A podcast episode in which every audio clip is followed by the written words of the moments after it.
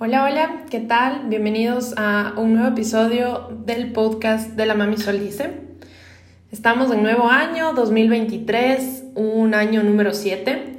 Y yo creo que una de las cosas que suceden cuando estamos iniciando un año, ahorita finalizando el mes de enero del 2023, es justamente todas las expectativas que nosotros tenemos con respecto a lo que queremos lograr o a aquellas metas que nos hemos puesto. Pero también nos damos cuenta muchas veces que aún teniendo objetivos, metas y querer conseguir logros, lo cual es súper normal en todas las personas, también tenemos deseos profundos que no dependen solamente de nosotros o de un esfuerzo tal vez entre comillas humano, sino que también necesitamos como un empujoncito del universo. Y como yo digo, Qué bonito es cuando el universo está conspirando a nuestro favor. Bienvenidos a este episodio. El día de hoy quiero hablar sobre nuestras inseguridades, sobre aquellas situaciones que a veces nos ponen contra la espada y la pared y realmente nosotros lo único que pensamos cuando estamos en momentos tal vez de presión, en los que podemos concientizar que hay ciertas cosas que no han salido como esperábamos, Ahí es cuando también nos damos cuenta de lo que realmente nos importa y lo que realmente va a salir después de esa prueba o después de ese obstáculo, entre comillas, que nosotros podemos ver.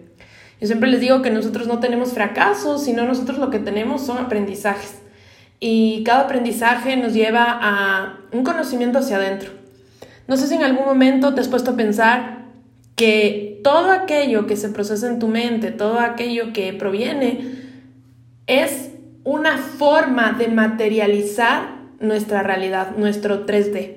Y nuestro 3D tiene que ver mucho con nuestros sentidos, lo que nosotros olemos, lo que percibimos, nuestro gusto, nuestra mirada y todo aquello que está ahí, el tacto, es eso que le llamamos el 3D. Sin embargo, dentro de este 3D que vivimos, yo diría, todos los seres humanos, que somos los que estamos escuchando este podcast, quién sabe si haya unos cuantos más que lo están escuchando. Sin embargo, realmente el concientizar también que tenemos la posibilidad de ir y aperturarnos a una dimensión diferente en la cual nosotros no solamente vamos a usar nuestra guía sensorial, nuestra guía tal vez del instinto, sino también podemos usar nuestra intuición, que es una facultad mental que viene un poco más conectada hacia esta, le podemos llamar espiritualidad, le podemos llamar inconsciente, tal vez la fuente donde provenimos, este espíritu creador, creativo que nosotros tenemos, pero en medio de todo esto que les estoy un poquito relatando, vienen las inseguridades, viene también el hecho de decir, pero ¿será que mi intuición está correcta? ¿Será que tal vez me estoy autoengañando? Tal vez será que esta como corazonada que tengo va a resultar. Y yo lo único que te puedo decir y por qué quería abrir el tema de las inseguridades es porque muchas veces nosotros dejamos de hacer cosas en nuestra vida porque tenemos inseguridades.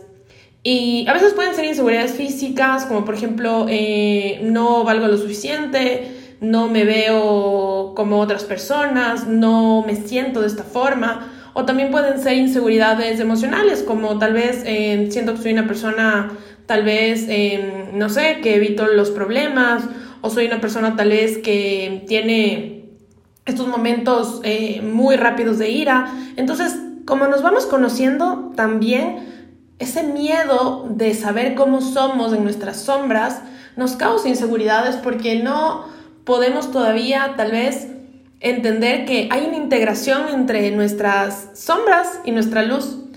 Y la inseguridad realmente, si yo les pudiera decir qué significa para mí, es aquello que me ha robado todo lo bonito que en algún momento pude vivir, pero también les voy a contar algo.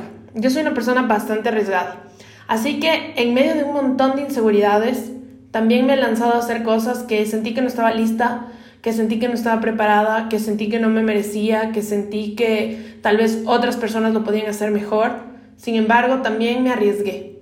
Y en medio de ese riesgo que tomé, muchas veces me di contra el suelo, muchas veces me caí en un abismo, pero muchas veces volé, muchas veces fui hasta el destino al que quería llegar y conquisté la cima a la que quería, a la, a la, a la que, a la que estaba viendo. Inclusive les podría decir que en esos riesgos que tomé, que tal vez han sido desaciertos, fueron los mejores aprendizajes de mi vida. Entonces, ¿qué inseguridades tenemos? ¿Cuáles son esos asuntos que nosotros a veces venimos trabajando en nuestra vida que nos causan este temor? Por ejemplo, en este caso, en este momento de mi vida, tal vez pensar en, un, en tener una nueva relación, en tal vez comenzar a abrir eh, mi corazón para tal vez como darme este espacio mío de, ok, puedo tener inseguridades, puedo tener cierto tipo de temores, sin embargo, cuando Sol por una inseguridad o por un temor ha dejado de hacer algo que desea, que siente y que está intuyendo que puede ser algo increíble, puede ser algo de mucha bendición, puede ser algo que traiga muchas cosas bonitas. Entonces, a lo que yo voy y por qué estoy conversando de esto, porque si le damos el poder a la inseguridad, que obviamente viene provocada por este miedo a ser rechazados, por este miedo a que tal vez eh, no seamos los más apropiados, es cuando nos vamos a perder de las experiencias más hermosas de nuestra vida y entender también que son experiencias y que las experiencias simplemente duran lo que dura el presente, es decir, a la velocidad de un rayo, a la velocidad de la luz. No pretender que aquello que nosotros queramos conseguir, que queramos lograr y estar relacionado con otras personas va a ser para siempre, va a ser eterno. A mí me gusta mucho un concepto de entendimiento que nada, nada dura para siempre. Nosotros somos seres en constante cambio, en constante evolución, que estamos en constante crecimiento. El universo todo el tiempo está en movimiento. Entonces, ¿cómo podemos pretender nosotros estacionarnos en un lugar, pensar que nada va a cambiar, como la Tierra, por ejemplo, que erosiona todo el tiempo? Y nosotros querer que tal vez nuestro negocio se mantenga siempre en la cúspide, nosotros tal vez pensar que la relación de pareja que tenemos siempre esté como que al 100% del romance y del amor, etc. O tal vez pensar que nuestra cima en un hobby, en un deporte, siempre va a ser nuestro mejor estado físico y nunca vamos a tener como altibajos. Yo creo que cuando nosotros pensamos de esa manera es cuando vienen las inseguridades porque en algún momento va a venir el quiebre y el quiebre justamente es para nosotros hacernos como que más fuertes. A mí me encanta mucho un concepto que eh, yo lo aprendí de el autor del efecto compuesto, Darren Hardy, él dice que realmente todo se complica en la vida. El asunto es que nosotros nos volvemos mejores. Entonces, ¿Qué es volverse mejor? Es entender que sí, que tal vez eh, no me gusta mi, no sé, mi color de cabello, eh, tal vez no estoy todavía al 100% contento con ciertas cosas de mi, de mi vida. Sin embargo, estas inseguridades que tengo no significa que yo les voy a permitir que limiten aquel destino que quiero llegar, aquel destino que quiero conquistar, a donde yo estoy visionándome. Y entender que mis inseguridades nada tienen que ver con el otro, que si en algún momento el otro me dice, sabes que no me interesa, sabes que no quiero, sabes que eh, no voy a entrar a este negocio contigo, no voy a eh, seguir adelante en esto que estamos haciendo, no eres tú, no es aquello que tú piensas, por lo cual la persona está diciéndote que no, es el miedo, el temor, la inseguridad del otro, o inclusive, para no ponerlos de esa forma, más fácil, es la decisión del otro, pero nada tiene que ver contigo. Porque muchas veces cuando nosotros experimentamos cierto tipo de rechazo, de puertas cerradas, pensamos que es por, ah, es que yo no soy suficientemente inteligente, es que yo no soy suficientemente guapo, guapa, es que yo no soy eh, suficientemente, no sé, eh, estudiado, no tengo tres masterados. Y eso nos carcome por dentro y nos hace perder el verdadero valor de quién nosotros somos. Yo soy quien soy con mis inseguridades, yo soy quien soy con mis rollitos, yo soy quien soy con mi cabello tinturado, yo soy quien soy con mi nacionalidad, yo soy lo que yo soy, ¿verdad? Con, no sé, mis estrías, ¿verdad?